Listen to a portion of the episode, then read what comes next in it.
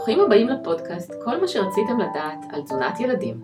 כאן איתכם ענת תבור ויעל חן רביה, אנחנו דיאטניות קליניות מומחיות לתזונת ילדים ומשפחה, והפודקאסט שלנו מוקדש כולו לנושא המרתק של תזונת ילדים, על כל ההיבטים שלו. אנחנו מאחלות לכם האזנה נעימה, מעניינת ומועילה. היי לכולם, אנחנו כאן שוב בפרק נוסף בפודקאסט, והיום הנושא שלנו הוא בעצם איך נוכל לעזור למתבגרים שלנו לעשות שינוי תזונתי. ולצורך זה אני הזמנתי את מיכל מסר בן שלום, שהיא גם דיאטנית שמומחית לנושא, והיא תכף תציג את עצמה. אז היי מיכל. היי ענת, מה העניינים? בסדר גמור. את רוצה ככה לספר לנו קצת אה, עלייך ומה המומחיות שלך, ואחר כך אנחנו נצלול לנושא עצמו. בטח, בשמחה. אז אה, היי לכולם, אני מיכל מסר בן שלום ואני אה, דיאטנית שבעצם מתמחה בכל מה שקשור במערכת היחסים שלנו אל מול האוכל ברמה המשפחתית. כל מה שבעצם קשור באכילה, בהאכלה, ביחסים בין הורים וילדים והתזונה שלהם, מגיל מאוד מאוד צעיר ועד מתבגרים ומבוגרים, כי אתם יודעים הרי שאוכל סובב אותנו מהרגע שאנחנו נולדים, כל מערכת היחסים שלנו בתוך המשפחה, הרבה מאוד פעמים מסביב האוכל, סביב השולחן, מה אנחנו אוהבים לאכול, מתי אנחנו נפגשים אל סביב השולחן, ארוחות משפחתיות, המון המון דברים שמתרחשים בעצם במהלך היום יום שלנו הם סביב שולחן האוכל ומערכות היחסים שלנו, סביבה מה אוכלים, מתי אוכלים, כמה אוכלים, וגם אל מול המסרים שאנחנו מעבירים בבית שקשורים לגוף שלנו, להתנהגות אכילה שלנו, וזה חלק מהדברים שאנחנו נדבר עליהם היום. אז, אז בואי נתחיל, בעצם כשאנחנו שואלים את השאלה איך לעזור לילדים לעשות שינוי, אז, אז נשאלת השאלה בעצם, איך אנחנו יכולים לעזור למתבגרים שלנו לעשות איזשהו שינוי בתזונה שלהם, אם ראינו שיש איזושהי בעיה. שזאת שאלה מאוד גדולה, כן, אנחנו תכף נדבר על זה, אבל איך, מאיפה אנחנו מתחילים בכלל? אז השאלה האמיתית זה מי רואה את הבעיה? כלומר, האם אני כהורה חושבת שיש איזשהו, איזושהי בעיה, איזשהו אישו עם איך שהילד שלי אוכל, עם מה שהוא אוכל, האם אני חושבת שיש בעיה עם המשקל של הגוף של הילד שלי, האם אני קיבלתי הערות מהסביבה, כלומר קיבלתי הערות מרופא המשפחה, רופא הילדים, האם קיבלתי איזושהי הודעה אה, בדיקה שנעשתה על ידי לדוגמה אחות בית ספר שהגיעה ושקלה, האם הילד שלי הוא זה שבא ואמר שבעצם הוא מרגיש שמשהו לא בסדר באכילה שלו, זה המון המון דברים שונים שיכולים להתרחש ונורא חשוב להבין מה הסיבה, כלומר מדוע אני רוצה לעשות או להכניס את הילד שלי לאיזשהו שינוי תזונתי.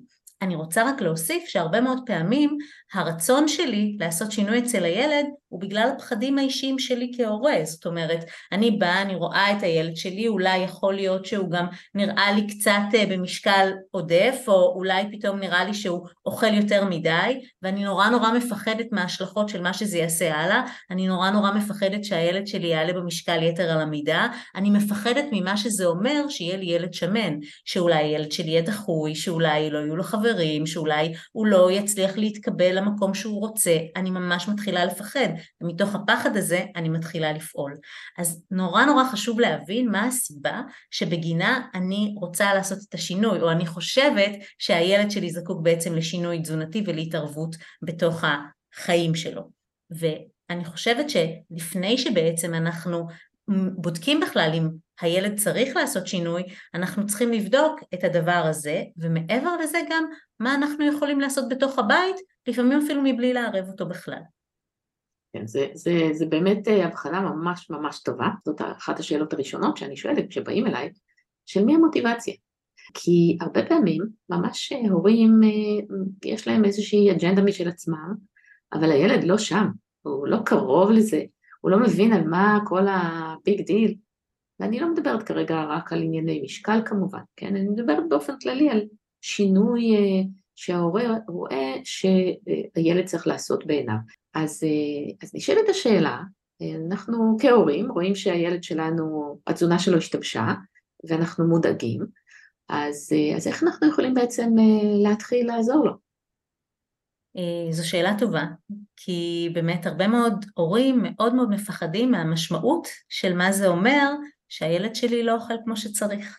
ואני חושבת שהדבר הראשון שאנחנו צריכים לוודא, מכיוון שבכל זאת כשאנחנו עובדים עם מתבגר, אנחנו מאוד מאוד זקוקים לו בתוך התהליך הזה, אנחנו זקוקים שהוא יהיה חלק פעיל בתוך התהליך הזה, ולכן נורא חשוב להבין אם מה שאנחנו רואים אם זה גם, אם גם הוא מרגיש את זה, אם גם אותו מתבגר חווה את מה שאנחנו אה, אה, רואים.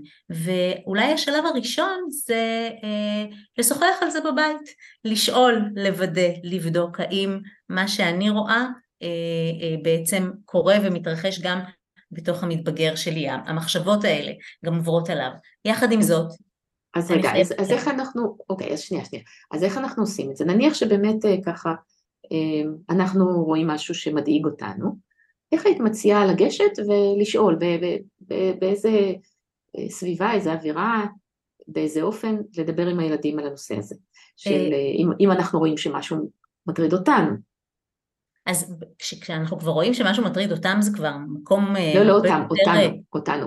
אותנו. שמשהו אז, מטריד אותנו, כן. אז, אז כשמשהו בעצם מטריד אותנו, אני חושבת שאחד הדברים שאני הכי שומעת מהורים לאורך אה, הרבה מאוד אה, מפגשים עם הורים זה שהורים נורא חוששים לפתוח את נושא האכילה ודימוי הגוף אל מול הילדים שלהם. הם פוחדים שאם הם ידברו איתם עכשיו על המשקל של הילד או על מה הוא אוכל או על כמה הוא אוכל, זה יעשה להם שריטות. כלומר, שריטות ברמת ההתנהגות אה, אה, אכילה ובריאות והם נורא נורא מפחדים מהפרעות אכילה והרבה פעמים בגלל הפחד הזה הם נמנעים מלדבר, הם מנסים ללכת ולדבר ליד ולא להתחבר לנושא עצמו.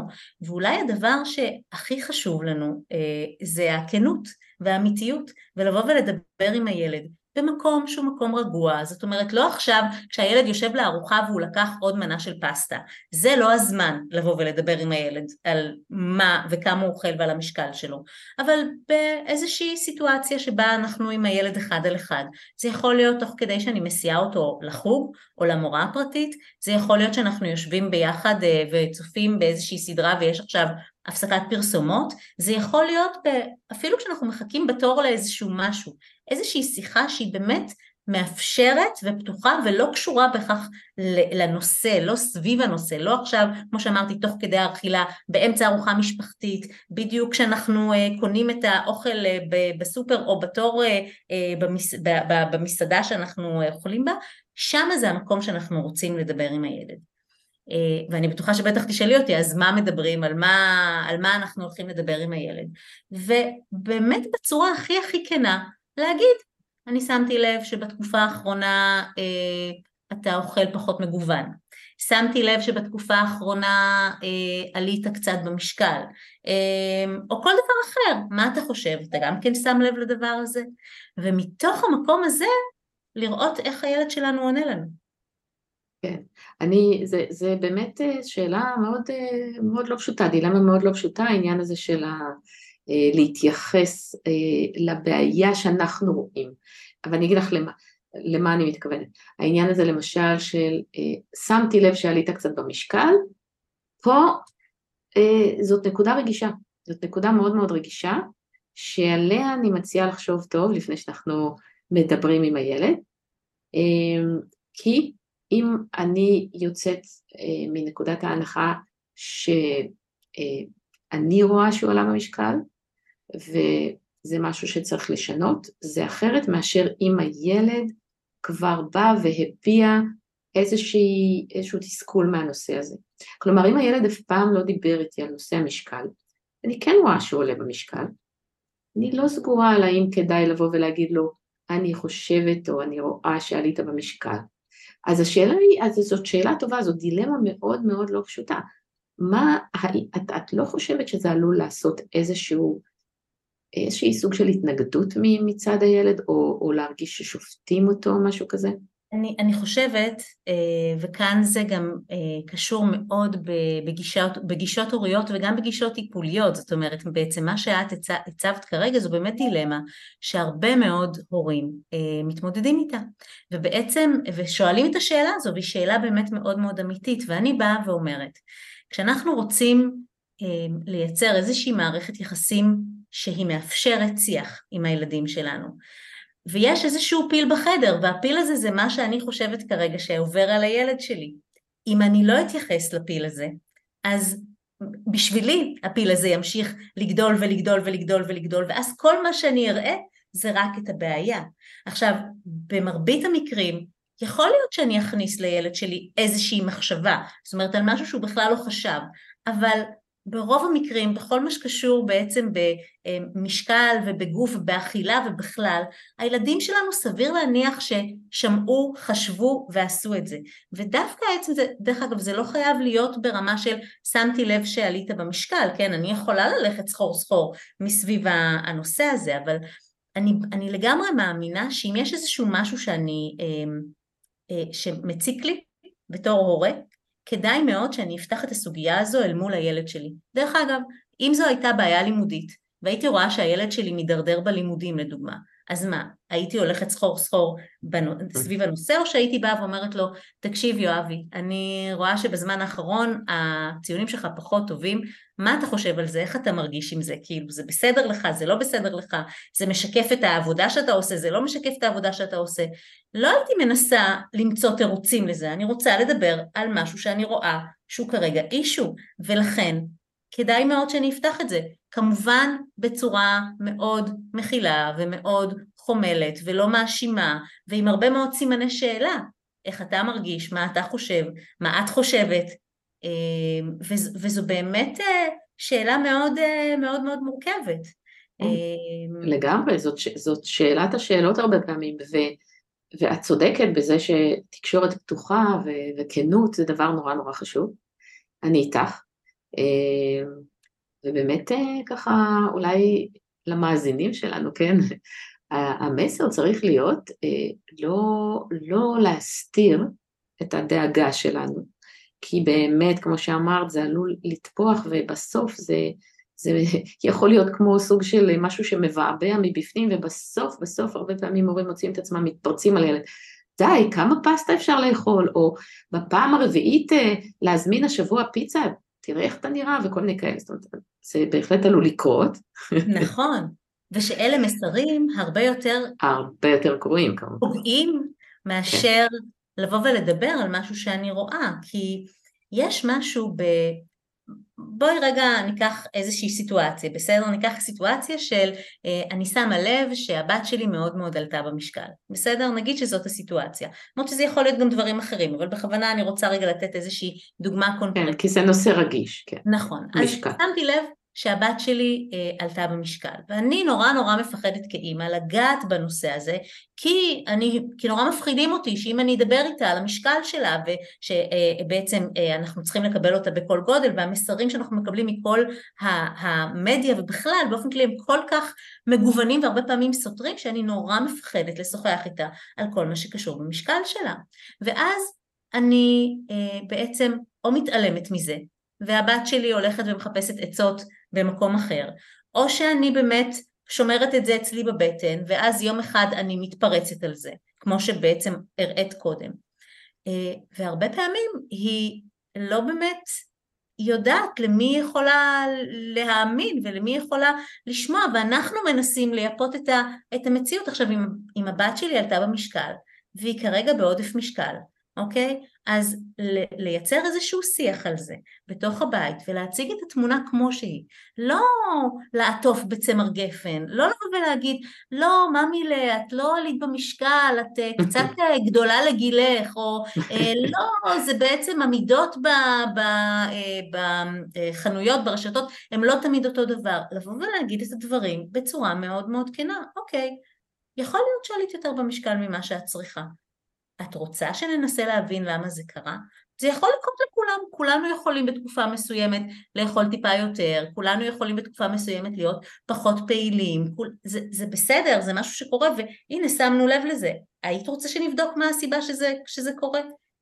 אני חושבת שזה מוריד בתוך השיח הרבה מאוד תחושה של אשמה ובושה ושמשהו לא בסדר איתי שזה קורה, וזה נורא נורא קשור במסרים גם הגלויים שאנחנו מדברים אותם, אבל גם במסרים הסמויים שאנחנו מעבירים אותם בתוך הבית.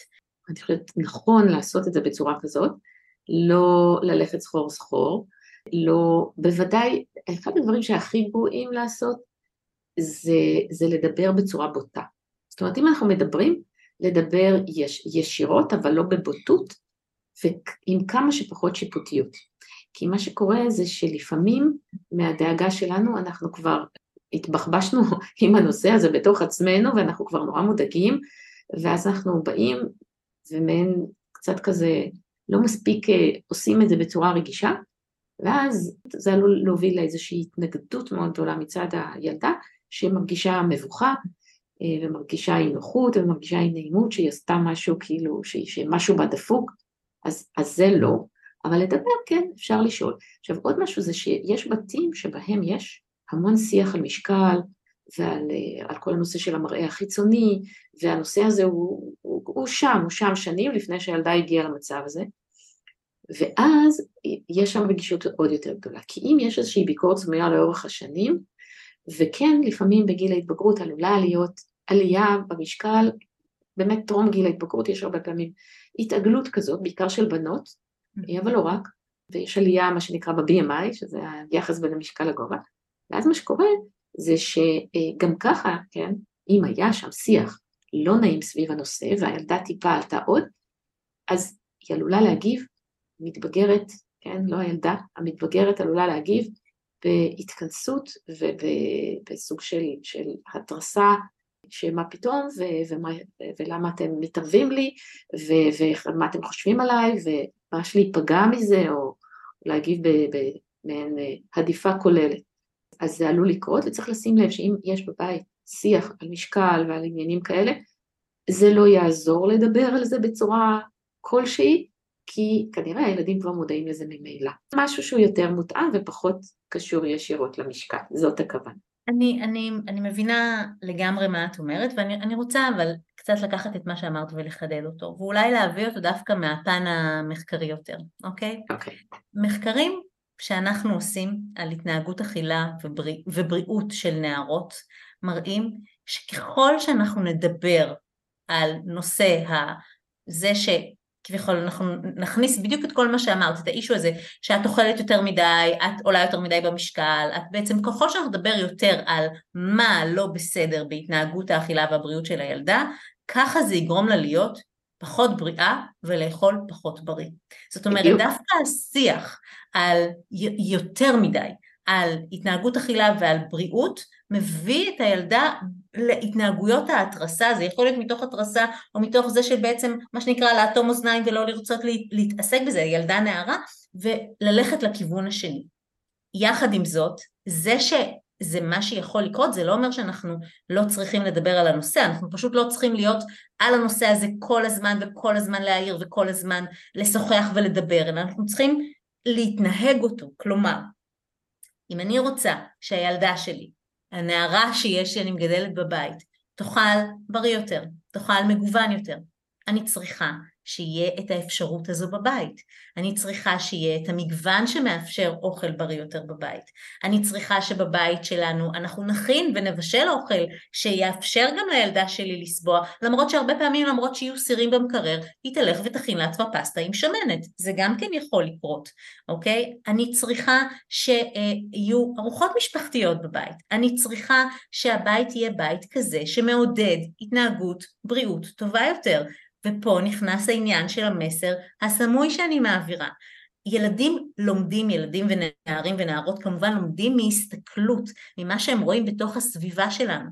אז אם אני חיה בבית שבו, כלומר אני ההורה עושה פעילות גופנית, אני ההורה דואגת לעצמי לאוכל, אני ההורה שותה מספיק מים, אני ההורה אוכלת, משלבת ירקות בארוחה שלי, וכן, גם לפעמים אוכלת גלידה וארטיק ועוגה, אבל התנהגות האכילה והבריאות שלי היא התנהגות בריאה סבירה, טובה.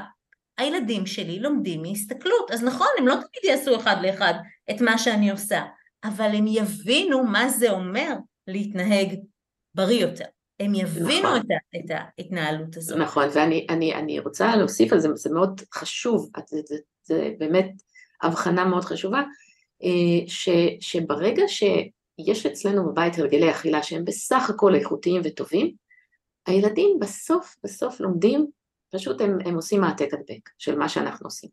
פשוט בגיל ההתבגרות לפעמים יש אה, מעין אה, מרידה, כמו נכון. בכל תחום אחר, הילדים מורדים, הם רוצים ללכת דווקא לקיצוניות השנייה, אם בבית אוכלים נורא בריא ואיכותי, ויש הרבה אה, באמת אה, סוג של אה, תשומת לב לאכילה, לפעמים אנחנו נראה התנהגויות התרסה שהן בדיוק הפוך, ובבתים כאלה אה, צריך קצת באמת לא להיכנס ללחץ, כי בסופו של דבר אני באמת מאמינה שבאיזשהו שלב הילדים יתעשתו. כי ילדים הם לא עיוורים, הם מסתכלים על עצמם במראה, ומה זה מסתכלים על עצמם במראה? לא רק במראה, אלא בזכוכית מגדלת. וברגע שהם מסתכלים על עצמם בזכוכית מגדלת, הם לא יפספסו אם הם עלו במשקל. בעיקר אם הבית הוא בית שיש בו מודעות לבריאות ולנראות, אני, אני לא מדברת על מה שדיברתי קודם, על זה שיש ירידה על משקל, אה, ואחד שאומר על השני אתה עלית במשקל, ירדת, לא על זה, אני מדברת על בית בריא במובן הנפשי, שאין שם שיחות מיותרות על משקל, אלא באמת יש התנהגויות אכילה בריאות ו- ואיכותיות, ושגם מרשים כמובן את הנשנושים והממתקים, אבל בגדר הסביר ולא חיים על זה.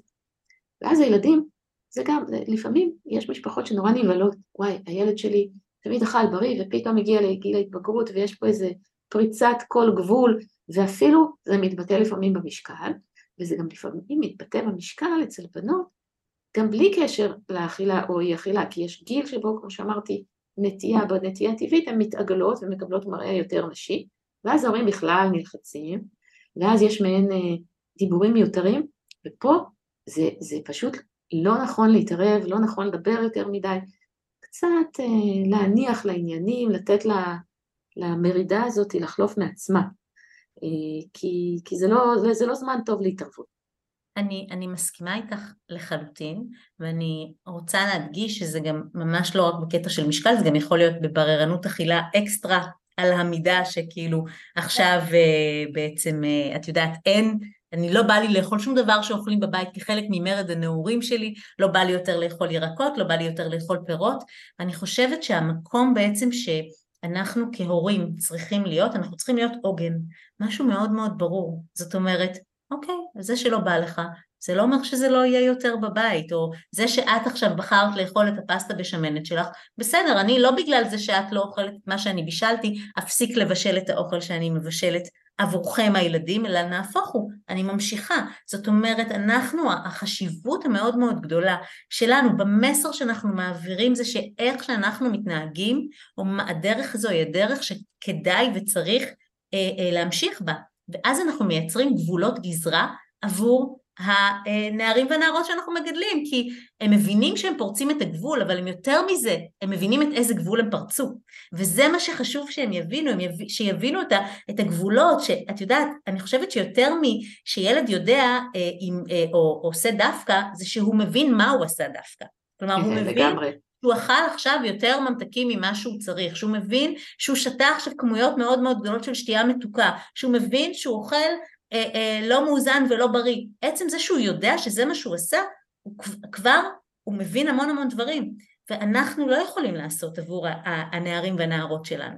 מה שאנחנו יכולים לעשות עבור ילד בן שמונה, ששם אנחנו מאוד אה, אה, אחראים כמעט על, נגיד, 90 אחוז ממה שנכנס להם לפה במהלך היום, אוקיי? או... בתיאוריה, תלוי איפה. 80 אחוז ממה שנכנס להם. נגיד שאנחנו אחראים. נגיד, כן, כשלא במסגרות, כן. קצת פחות תלוי באיזה מסגרת, נכון, אם הוא בצהרון. כן. אבל עדיין יש לי הרבה יותר שליטה בגיל ההתבגרות, אם הנער או הנערה שלי לא ישתפו פעולה, אני יכולה עד מחר לעשות שמיניות באוויר ו- ו- ושום דבר לא יקרה. נכון. אני חושבת שהעקביות פה במסר שבו אנחנו מעבירים הוא מאוד מאוד חשוב. עכשיו אני רוצה להגיד עוד משהו קטן שקשור בעצם למה הילד או הילדה שלי ייקחו מזה ושוב אני קצת מכניסה פה את עניין המחקרים כי זה בכל זאת נושא שהוא מאוד רגיש אבל מאוד מאוד חשוב. ילדות יותר, בנות יותר מבנים מסתכלים על התנהגות האכילה והבריאות של אימא שלהם כי הן רואות את אימא שלהן כבבואה של מה הן עתידות להיות. מבחינת הגוף, מבחינת ההתנהגות, מבחינת מי הן ומה הן. זאת אומרת, אנחנו כאימהות, אני יודעת שזה מעמסה מאוד מאוד גדולה, אבל אנחנו בעצם הדוגמה החיה של מה זה אומר להיות אישה ב- היום. ואיך שאני כאימא, כאישה, לא כאימא, כ- כ- כפרסונה, מתנהגת לגוף שלי, ואם אני אוהבת או לא אוהבת את הגוף שלי, איך שאני מדברת אל הגוף שלי, את יודעת, אנחנו עומדות מול המראה, מה, מה אני אומרת על עצמי, איך שאני תופסת את עצמי, איך שאני אוכלת, מתאמנת, כל הדברים האלה אלה דברים שהבת שלי רואה. והמחקרים מראים שדווקא אימהות שמציגות יותר חמלה וקבלה עצמית כלפי עצמם, זאת אומרת שמבינות שזה אה, בסדר שאני לא מושלמת, וזה בסדר שלפעמים אני עולה קילו שניים, שלושה, ארבעה, וזה לגמרי בסדר שלפעמים לא הצלחתי לעמוד ולקחתי את העוד פרוסת עוגה או את העוד כוס של אה, בייגלה למרות שלא הייתי אמורה לעשות את זה. ואני אומרת את זה אבל יחד עם זה אני גם אומרת את זה בהמון המון חמלה ו, והבנה וכאילו אה, מגדלים ילדים במיוחד בנות ש... התנהגות הבריאות שלהם ודימוי הגוף שלהם הרבה יותר חזק מאשר אימהות שכל הזמן עושות לעצמן נו נו נו. את כל כך צודקת, את כל כך צודקת, והקטע הוא שהרבה פעמים האימהות שעושות לעצמן נו נו נו, או האבות, אה, כן, גם, גם הם שם בתמונה, אה, אם הם עושים נו נו נו לילדים ומכלילים אותם בתוך זה, אז אנחנו הרבה פעמים בבעיה. דוגמת הנו נו נו הזאתי מייצרת הרבה פעמים מעין תסכול מאוד גדול פנימי ותחושה של ירידה בערך העצמי ותחושה שבמקום שאני אטפל בעצמי עכשיו באהבה ואני אסלח לעצמי כדי שאני אוכל להמשיך הלאה את הדברים הטובים אז אני לא סולח לעצמי ואני לא סולח לעצמי ואני לא סולח לעצמי ואז יוצא שבאופן הכי אבסורדי, אה, כמו אצל, אה, כן, כל עושי הדיאטה, אנחנו מענישים את עצמנו על זה שנכשלנו בלאכול את הדבר הנכון, בלאכול עוד יותר מהדבר הלא נכון. כן? ואז זה מייצר התנהגויות אכילה לאורך שנים שהן התנהגויות אכילה רעות, רעות במובן הרגשי, רעות במובן ההתנהגותי ובסוף גם רעות במובן הפיזי.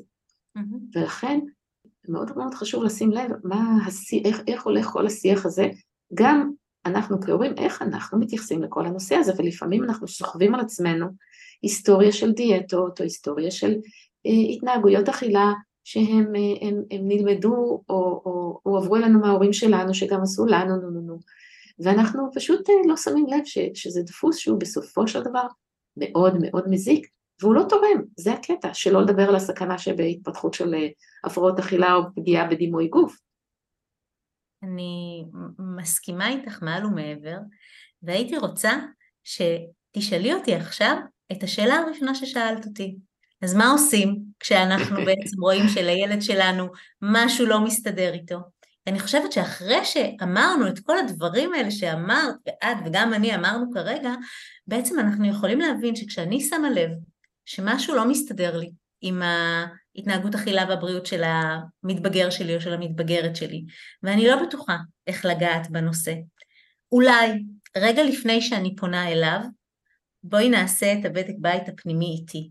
ואני הייתי הולכת ומתייעצת עם איש מקצוע, ופותחת את השאלה הזו, ובודקת האם מה שאני רואה בבית הוא בגלל ה, אה, בעצם מה שנקרא מה שאני מאמינה שצריך לקרות, איך שאני גדלתי, אולי, אולי האמונות המקבילות שלי, אולי הדרך הסתכלות שלי המאוד מאוד ספציפית על משקל גוף, על, על, על אכילה, על מה זה אומר, והאם באמת יש כזה פער בין המקום שהמתבגר או המתבגרת שלי נמצאים בו, לבין מה שאמור להיות, ושתהיה איזושהי עין אה, שהיא אובייקטיבית וגם ניטרלית, שתוכל להסתכל על זה, כי אנחנו יכולים גם לשמוע ולהכיר את המשפחה תוך כדי הסתכלות ושמיעה של מה שקורה במשפחה מההורים שמספרים, ולראות אם יש באמת צורך פה אמיתי בהתערבות, יש דברים שצריך לעשות, או מאוד מאוד יכול להיות שהדיאטן או הדיאטנית יבואו ויגידו להורה, תקשיבו,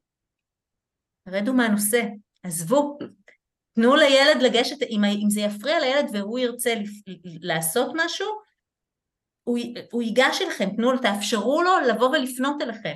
אל תימנעו מלדבר על הנושא הזה בבית, אבל לא באיזשהו משהו נורא נורא ספציפית כלפי הילד. אה, או לחילופין, אם באמת יש פה אישו ובעיה, אז לנסות למצוא פתרון לאיך פותרים את זה, איך, מה עושים אל מול הילד, האם מערבים אותו, האם לא מערבים אותו, איך מדברים איתו, איך פותחים את הנושא הזה בכלל, מה כדאי לעשות. ואני באמת חושבת שזה, שזה נושא שבמיוחד אם אנחנו מרגישים שאנחנו לא לגמרי בטוחים איך לפתוח אותו, קשו להתייעץ. אה, לפעמים שיחה אחת יכולה לעשות וואו נכון. בתוך התנהגות האכילה. נכון, נכון, נכון, וחשוב גם להבין שאנחנו לא תמיד שולטים בכל הדברים, שזה גם משהו ש, שהמון הורים, אה, הרעיון, כן, שיש להם בראש לגבי מה הילד צריך לעשות, ואיך הוא צריך להיראות, ואיך הם חושבים שאם הוא יעשה משהו אז הוא ייראה אחרת, הרעיון הזה לא, לא קשור למציאות. כי, אה, ובאמת פונים לפעמים, אוקיי, אה, הנה היא צריכה לרדת במשקל, או היא צריכה דיאטה, או היא צריכה לעשות שינוי, ואני מבקשת ממך עכשיו אה, שתעזרי לי אה, ותכתבי לה תפריט, כן? שזה ברור לנו, כן? שבין התפריט לבין המציאות ובין היכולות שלנו באמת לעשות שינוי, קיים פער כל כך גדול, ש, שזה פשוט בדיחה, זה הופך להיות uh, מעין חתירת נייר ש, שבקושי שווה את, ה, את הנייר, ש, את העלות של הנייר. כי הרי אם לילד או לילדה אין מוטיבציה פנימית לעשות את השינוי, הם לא מחוברים למה הם היו רוצים להשיג בכלל, גם אם הם חושבים בתיאוריה שהם היו רוצים להיות רזים, זה, זה לא עובד ככה, זה לא שאנחנו עכשיו ניתן להם איזשהו תפריט קסום, הם ילכו על פי התפריט וכאילו הכל ילך אה, בקלות וירדו במשקל, זה פשוט לא עובד ככה. זה גם לא עובד ככה אצל מבוגרים, זה מה שחשוב להבין, הרי זה, זו הסיבה שבגינה כל כך הרבה אנשים שמתחילים דיאטה לא מצליחים להחזיק בה לאורך זמן, ואנחנו שוכחים, שוכחות עוד משהו אחד קטן, שהיכולת של נער או נערה לעשות עיכוב תגובה אוקיי? זאת אומרת, לשהות במקום הזה שבו אני, אני לא עושה את מה שאני רוצה לעשות. להתאפק את מתכוונת. להתאפק, בדיוק. דחיית סיפוקים. דחיית סיפוקים, לזה בדיוק אני מדברת. היכולת של נער או נערה להיות במקום הזה של לדחות את הסיפוק הוא עוד הרבה פחות בשל מאשר המקום שלנו מבוגרים ולנו זה הרי לא פשוט בכלל. ברור, ברור. ולבוא ולהגיד לילד הנה ככה אתה צריך לאכול, תסתכל, זה התפריט שלך, בבוקר אתה צריך לאכול ככה וככה, ובצהריים ככה וככה, ובערב ככה וככה, ובין לבין אתה יכול ככה וככה, וזה בכלל לא תואם את מה שהוא חושב, רוצה, מאמין, צריך, החברים שלו אוכלים, מכניס אותו לעוד לופ של תסכולים, של הנה עוד מקום שאני לא מצליח בו. ממש, לא. זה, זה, זה מייצר תחושה של אה, חוסר מסוגלות בסופו של דבר. נכון. אה, שלא לדבר על זה שגם למבוגרים, כן, זה לא עוזר תפריט ברוב המקרים, והרעיון הוא לא עכשיו להתחיל ללכת לפי איזשהו תכתיב חיצוני שאומר לך תעשה 1, 2, 3, אלא ללמוד אה, יותר אה, להיות קשובים לעצמנו ולצרכים שלנו באותו הרגע ו- ולעשות שם סדר בכל ה... לפעמים כאוס אה, של האכילה. אז סתם דוגמה, כן, ל- לילדים שפשוט נמנעים מלאכול עד הסוף בארוחה על אוכל משביע, כי הם בדיאטה, כן, הם רוצים לרדת במשקל, אז הם לא אוכלים ארוחות uh, משביעות, ואז בסוף הם נופלים על השטויות בין לבין, כן, זה אחת הטעויות הכי נפוצות. ובגיל ההתבגרות, בגלל שהראייה והתפיסה היא עדיין לא בשלה, uh, וכל הרעיון של שחור לבן, או שאני בדיאטה או שאני לא בדיאטה, ואז עושים דברים קיצוניים, נשברים, כמובן מהר מאוד, כי כמה אפשר להחזיק דברים קיצוניים, והכל נעשה יותר גרוע בסוף, כי יפים על כל הדברים שנמנעו מהם, וזה מעין מעגלים מתסכלים כאלה שכולנו מכירים מהעולם של הדיאטה, אבל בגיל ההתבגרות, כשמתחילים בזה, זה מייצר עוד יותר תחושה של תסכול וחוסר יכולת. ואז הילדים פונים באמת גם, שזה עוד נושא גדול מאוד, לרשתות החברתיות, לטיק טוק ולאינסטגרם, לקבל שם עצות כן. אה, מומחים. עצות אחיתופל מה שנקרא. גם על זה יש היום מחקרים שמראים שילדים פחות ופחות מאמינים, נערים, נערים ונערות פחות ופחות מאמינים ומאמינות בידע המקצועי שמועבר על ידי אנשי מקצוע ויותר ויותר נוטים ללכת ולקחת מה שנקרא עצות רעילות של מובילי דעה ברשת שאנחנו לא באמת יודעים מה ההסמכה שלהם ולפעמים יש חלק של אמת בתוך מה שהם אומרים אבל הם בעצם, הילדים לא, לא יכולים לעשות את הסינון האמיתי של מה טוב ומה לא טוב, ואז הם רואים איזשהו מודל מסוים, והם לא כן. מצליחים לעמוד במודל הזה, ושוב הם נכנסים לתוך תסכול ותחושה של אני לא מספיק טוב, אני לא מספיק יכול, אני לא מספיק מסוגל, אני לא מצליח לעשות את מה שאני אמור להצליח לעש, להצ, לעשות, ובעצם תחושת הערך העצמי שלהם עוד ועוד ועוד ועוד יורדת, כשבתכלס כל מה שאנחנו רוצים כהורים זה להצליח להעלות את תחושת הערך העצמי של הילדים שלנו ולגרום להם להרגיש שהם יכולים ומסוגלים בלי שום קשר למשקל שלהם, בלי שום קשר לאיך שהם נראים, בלי שום קשר לגובה שלהם, בלי שום קשר לשום דבר. הילדים שלנו, המסר שאנחנו רוצים להעביר להם זה שהם מסוגלים ושזה לא קשור לאיך שהם נראים ומה שהם אוכלים כמה שהם שוקלים או מה הגובה שלהם בסנטימטרים או באינצ'ים. לגמרי, ובסוף יוצא שמרוב הרצון שהם יראו טוב כדי שלא יהיו מתוסכלים ויחשבו דברים רעים על עצמם, אז הם בסוף חושבים דברים רעים על עצמם, עוד יותר. אז נכון. ממש להיזהר לא להיכנס אה, ללופ הזה. אז אה, רגע, אם אנחנו נחזור ככה חזרה לשאלה ההתחלתית הזאת, אז איך אנחנו יכולים באמת אה, לעזור להם לעשות שינוי? נניח שהילדים כבר כן שם, זאת אומרת הם כן, שוחחנו איתם, הם כן היו רוצים שנעזור להם, אז ככה כמה עצות קטנות אם יש לך על, על איך באמת אפשר כן לעזור להם, להתחיל את התהליך הזה. בתכלס, כשאנחנו רוצים לעשות איזשהו משהו, הרבה פעמים אנחנו נוטים להיכנס לתוך היותר מדי. אנחנו מנסים לעשות יותר מדי דברים, לעשות יותר מדי שינויים. ואני מאוד בגישה של בואו נעשה שינויים קטנים כאלה ב-way of life שלנו, באיך שאנחנו חיים, באיך שאנחנו מתנהלים, כאלה שאנחנו לא יותר מדי נרגיש אותם, זאת אומרת שהם יהיו משהו שיהיה לנו נורא נורא קל להכיל אותם לאורך זמן, כי באמת אם יש משהו שמאוד עוזר לילדים האלה זה שהם עקביים, זה שהם ממשיכים בזה, זה שאנחנו מוצאים איזשהו משהו שהם יכולים להמשיך והוא לא נראה להם שהם משקיעים בו יותר מדי זמן או מאמץ, נהפוך הוא, זה הופך להיות מאוד ברור וקל, כאילו איך יכול להיות שלא עשינו את זה קודם. ואני חושבת שלפעמים, לפעמים ההורים יכולים למצוא את הדברים האלה בעצמם, אבל לפעמים ובמרבית המקרים כן זקוקים לאיזושהי עין חיצונית כדי שיבואו ויגידו, אתם יודעים מה? בואו נשנה את הדבר הזה. בואו לדוגמה אה, אה, אה, ניקח את עניין מה שקורה בהרבה מאוד בתים, שלא מקפידים לדוגמה על, על ירקות בארוחות, אוקיי? לא, לא, כן. לא שלא אוהבים, פשוט מתוך זה שפחות יוצא, או שהילדים אוכלים בעצמם, לוקחים בעצמם את הארוחה, ואז הילדים לא מוציאים את הירקות ממגירת הירקות וחותכים לעצמם את הסלט או כל דבר אחר, ובעצם כל עניין הירקות הולך ומתמסמס, ואז מה קורה? הילד לוקח מנה כפולה, מנה, מנה כפולה של מה? של מה שהכי טעים לו, שזה במרבית המקרים יהיה האורז, הפסטה, הפירה, הצ'יפס, לא משנה, מה שזה לא יהיה, יכול להיות גם של עוד שניצל, עוד קציצה, עוד כל דבר אחר. והילדים אוכלים ארוחה שהצפיפות התזונתית שלהם יחסית מאוד מאוד גבוהה, כי אין לנו משהו שימלא את, את, ה, את הקיבה בעצם, שזה הירקות שאנחנו אוכלים. לפעמים שינוי קטן של לייצר איזשהו סדר עבודה בתוך הבית, כמו שכל יומיים מישהו אחד מבני הבית חותך קופסה גדולה של ירקות ושמים אותה במקרר, או שעושים גם ירקות מבושלים, או כל דבר אחר. זו דוגמה אחת מיני רבות, ואם באמת זה משהו שהמשפחה יכולה להכיל, זה לבד יכול לעשות שינוי מאוד מאוד גדול במה שבעצם קורה בתוך נכון, בלי לדבר גם יותר מדי, בתכלס. נכון. פשוט נכון. להגיד בואו נוסיף ירקות. עכשיו להוסיף הרבה יותר קל מאשר לגרוע, אז אה, זה גם אה, תמיד עצה טובה ללכת על אה, מה כן אפשר לעשות טוב וקצת. פחות להימנע מהדברים הלא טובים, כי זה תמיד בא אחד על חשבון השני בסוף. אז כן, יש עוד, באמת אפשר לתת עוד הרבה עצות כאלה, שהן עצות כלליות האמת, שטובות לכל גיל, לא נכון. רק, לא רק לילדים, גם לנו הרבה פעמים אני רואה הורים ש... גם הם עצמם, בשביל לעזור לילדים, אז הם עושים שינוי. אני לא אומרת לעשות יחד עם הילדים דיאטה חס וחלילה, לא על זה מדובר, אבל לעשות איזושהי התכווננות מחודשת לתזונה קצת יותר בריאה, קצת יותר להביא הביתה מהדברים הטובים, קצת יותר לדאוג לסדר של ארוחות, שזה דבר שהרבה פעמים מאוד מתבלגן אצל הילדים אה, בגיל ההתבגרות, וילדים הם קצת אה, מתבגרים, הם אה, לא קצת, הם המון עצלנים. גם מבוגרים.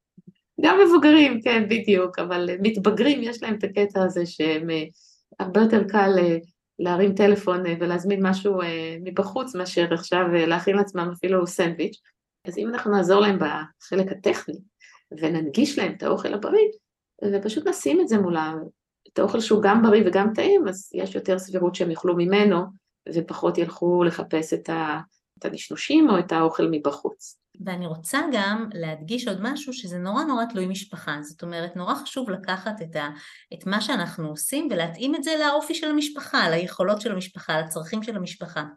ואמרת משהו לגבי המבוגרים ואני רוצה עוד יותר לחדד את זה, אני דווקא חושבת שכשיש לנו דברים שאנחנו יכולים להתערב בהם ברמה המשפחתית ושאנחנו מכילים אותם על כולם, לא רק על הילד הספציפי שעכשיו אנחנו שמים עליו את ה... כן, כן, ללא אפליות, כן. אנחנו מכילים אותם על כולם, על אימא ועל אבא ועל האחות ועל האח הקטן וכולם, אנחנו עושים איזשהו משהו שדרך אגב הוא בריא ונכון לכולם, אנחנו לא הולכים לאיזשהו משהו ספציפי שהוא יהיה נכון רק לילד אחד, ובאמת הדבר החשוב זה להבין שכשאנחנו רוצים לייצר משהו זה לא שחור לבן, זה לא הגבלה מטורפת או אכילת שפע בלתי נשלטת, זה למצוא את המקום הזה שנכון עבור כולנו ברמה המשפחתית ושאנחנו יכולים לתחזק אותו לאורך זמן בבית.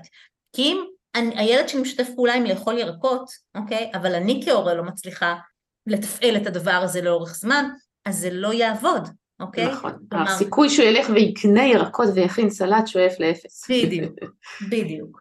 ולכן זה נורא נורא חשוב שאנחנו נהיה, אנחנו ההורים נהיה מסוגלים להכיל את הדבר הזה לאורך הרבה מאוד אה, פעמים. ו- וזה מחזיר אותי למקום של הרבה פעמים כדאי לי לבוא ולהתייעץ כהורה לגבי מה קורה עם, ה- עם הילד המתבגר שלי, כי לפעמים זה יהיה שינויים מבלי לערב אותו בכלל, מבלי לערב נכון. אותו, בלהביא אותו עכשיו לקליניקה, בוא תשב איתי פה ונסביר לך איך נכון לאכול ומה צריך. אני ומה... מאוד מסכימה, אני מאוד מסכימה, אני, אני, אני חושבת שאצלי הרבה מאוד מה, מההורים, אני פשוט אומרת להם, לא צריך להביא אליי בכלל את הילדים, כן? שוב, זה תלוי במקרה וזה תלוי בגיל והכל, אבל עדיין לפעמים לא צריך, לפעמים התערבות מול הילד היא רק עלולה עוד יותר להכניס אותו לתוך הקלחת הרותחת הזאת של ההערות וההגבלות והדיבורים, ודווקא הרגעה של הסיפור יכולה להיות פתרון הרבה יותר נכון, ואז הילד יהיה מסוגל לקחת יותר אחריות על עצמו במקום ש... מישהו אחר ייקח עליו אחריות, גם בגיל ההתבגרות, כן? אז אה, גם פה צריך לשים לב לנקודה הזאת שלהתייעץ עם מישהו מקצוע שיודע להנחות הורים ולא רק לתת דיאטות, אה, כן, לצערי הרב, יש עדיין כאלה, שוב, אני לא מדברת בדרך כלל על דיאטנים מוסמכים, אלא יותר כל מיני אה, אנשי מקצוע קיקיוניים שהם מציגים את עצמם כמומחים לתזונה, ובמקרים האלה זה באמת זה באמת רק מחמיר את המצב ורק עלול, זה פשוט גם עלול להיות מסוכן, כן? כל העניין של אה, להיכנס לבעיות של אה, הפרעות אכילה. נכון, ובואי לא נשכח באמת ברמה התזונתית, כי אם אנחנו לוקחים את זה למקום הזה, שהתפקיד של המתבגרים שלנו זה לגדול ולהתפתח. זאת אומרת שיש פה חשיבות מכרעת בגיל ההתבגרות להתפתחות גם הגופנית שלהם, גם להתפתחות המינית שלהם וגם להתפתחות המנטלית והשכלית שלהם, וחסרים תזונתיים בגיל ההתבגרות יכולים לפגוע בצורה משמעותית בהתפתחות, בהגעה לשיא פוטנציאל הגובה, בהמון המון דברים, וזה הדבר האחרון שאנחנו רוצים לייצר. ממש ככה, צריך מאוד להיזהר באמת.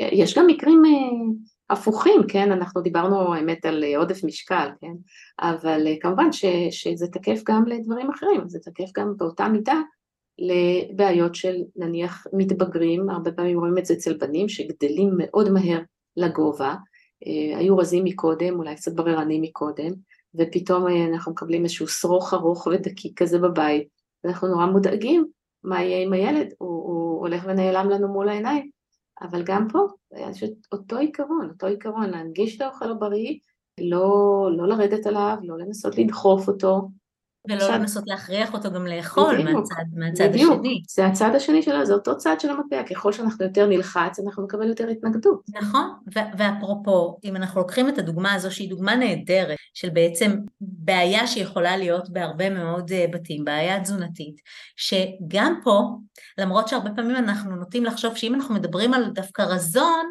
זה לא יכול לעשות לנו כל מיני שריטות ובעיות. גם בודי שיימינג בצד השני, זאת אומרת למקום של אתה רזה מדי, אתה לא אוכל מדי, אתה כמו שרוך, אתה כמו לולב, אתה כמו עמוד, לגמרי, לגמרי. פוגע בדיוק באותה מידה כמו עודף משקל. והמקום הזה שאם אני יותר אלחץ על זה, זה לא בהכרח יגרום לי ל, אה, לעשות שינוי. עכשיו, דווקא במקום הזה חשוב לי לתת דוגמה שיכולה קצת, גם להורים שמקשיבים לנו כרגע, להוריד קצת מה, מהלחץ. גם כשגדל ענף בעץ, הוא קודם כל גדל ארוך, דק וגמיש. ורק אחר כך הוא מתעבה ומתעבה ומתעבה. הוא לא ישר גדל כמו בול עץ, זה לוקח זמן. זו דוגמה מקסימה. וזה תהליך של גדילה והתפתחות, וזה, וזה משהו שלוקח זמן. אבל אם אני אדגיש לילד שלי, שאנחנו, שהנה אתה בתהליך גדילה, והגוף שלך זקוק לעזרה כדי שהוא יוכל לפתח את עצמו, וכדי שהוא יוכל לבנות ביחס לגדילה הזו מספיק שריר, ושיהיה לך מספיק כוח, ולחזק את העצמות שלך, ולכן חשוב לאכול, ולתת לגוף את כל מה שהוא צריך, וגם לשאול, מה אתה אוהב לאכול? מה היית רוצה? מה יהיה לך יותר קל לאכול? אה, ולדאוג כמובן שבכל ארוחה, נגיד אל מול ילד כזה, יהיה משהו שהוא אוהב לאכול והוא מתחבר אליו. כי אם אני נכון. אה, אמשיך באיזושהי גישה של הוא צריך לאכול את מה שיש בבית, אבל הוא לא מתחבר לאוכל, כי הטעמים שלו השתנו, הצרכים שלו השתנו, הרצונות שלו השתנו, והוא לא מוצא את עצמו במה לאכול, אז אני עוד יותר מכניסה אותו לתוך הלופ הזה של הימנעות מאכילה או כל דבר אחר. אז הנה נתנו עוד דוגמה מכיוון אחר. מכיוון אחר, בדיוק, שזה בסוף מתכנס לאותם מסרים שאנחנו, ההורים צריכים להיות תומכים ואנחנו לא צריכים להיות שוטרים. נכון. אה, וזה משהו שככה צריך ללוות אותנו בכלל בחינוך לדעתי, בכל תחום, כי, כי בסופו של דבר אנחנו רוצים ש... לעזור לילדים שלנו ולא לגרום להם לעוד יותר אה, לחץ ומתח ו... וחוסר ביטחון במה שהם עושים. נכון. טוב, אז, אה, אז אני חושבת שאנחנו ככה נתנו נקודות למחשבה, ובאמת אה, ממש תודה שבאת. אה, מי שמתעניין, אז אני אשים את הפרטים שלך באינפורמציה של הפרקים בפודקאסט, אז אפשר יהיה למצוא את כל האינפורמציה גם איך לפנות אלייך, ואני אז... ב- ממש בעד ענת, שאם יש לנו הרבה שאלות של מאזינים ושהם רוצים לשמוע ולתת דוגמאות מהחיים והיו רוצים שנדבר על זה, אז uh, למה אז לא? אז בשמחה, בשמחה אפשר לכתוב לי גם האינפורמציה על uh, איך uh, לפנות אלינו נמצאת uh, בתוך האינפורמציה של הפודקאסטים. תודה רבה מיכל, מסר בן שלום שהיית איתנו, ואני הייתי ענת תבור, והיה ממש כיף. היה כיף מאוד. אז להתראות, ביי. ביי.